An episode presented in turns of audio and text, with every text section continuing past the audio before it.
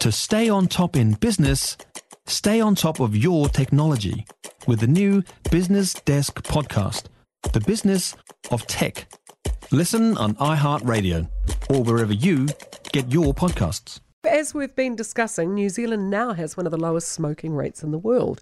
The annual New Zealand Health Survey shows that New Zealand's smoking rate has fallen to an historic low of 8% of adults smoking daily, down from 9.4% a year ago.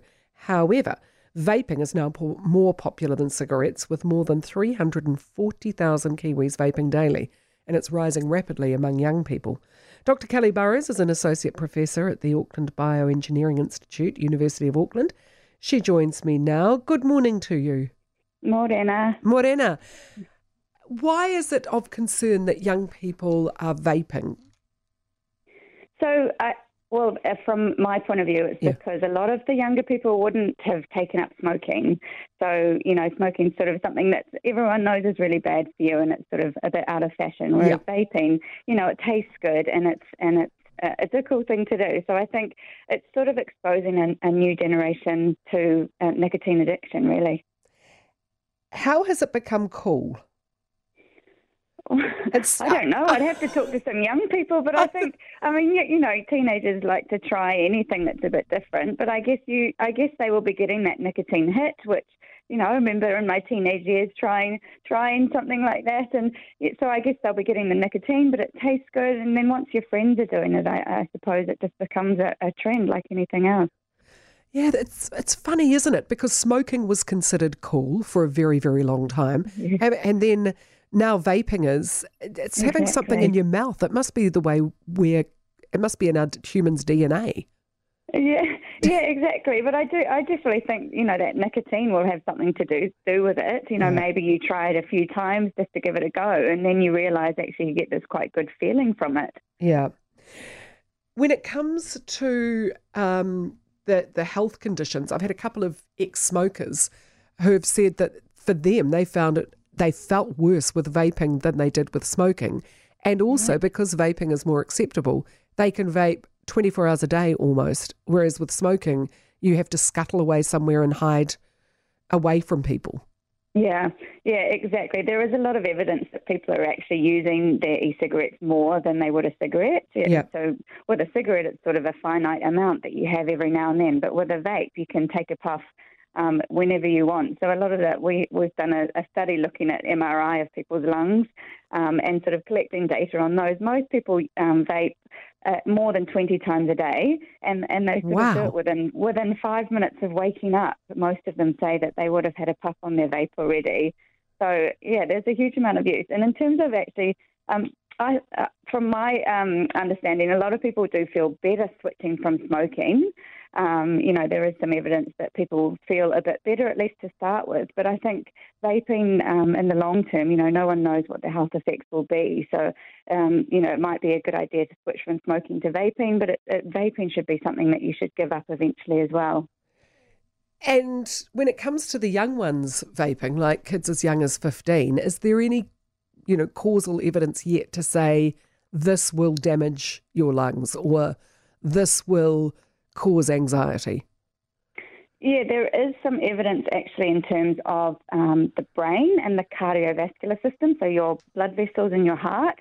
There's evidence showing that uh, vaping is likely to be as almost as harmful as smoking. So one aspect of that is the nicotine, or it's thought to be the nicotine. So when you um, have a puff of a vape or a cigarette, your heart rate increases. So you get that sort of, you know, feeling your your heart rate goes faster, but that increases your blood vessels, and over time it can stiffen those blood vessels, which can then increase your chances of um, heart disease. Um, but also, especially in young people, their brains are still developing. So if they start to use nicotine, those receptors that sort of start to need nicotine become more switched on. So it actually becomes harder for younger people to give up on that nicotine addiction. Does it lead to other addictions as well? Once you, like, if you become addicted to nicotine at a young age, do you then become more open to addiction, or do we not know that? Yeah, I, I believe that's not um, my um, expertise, but I believe that that has been shown. So, one thing that some studies have shown, especially in the US, are that um, younger people who start vaping are more likely to go on to smoking cigarettes.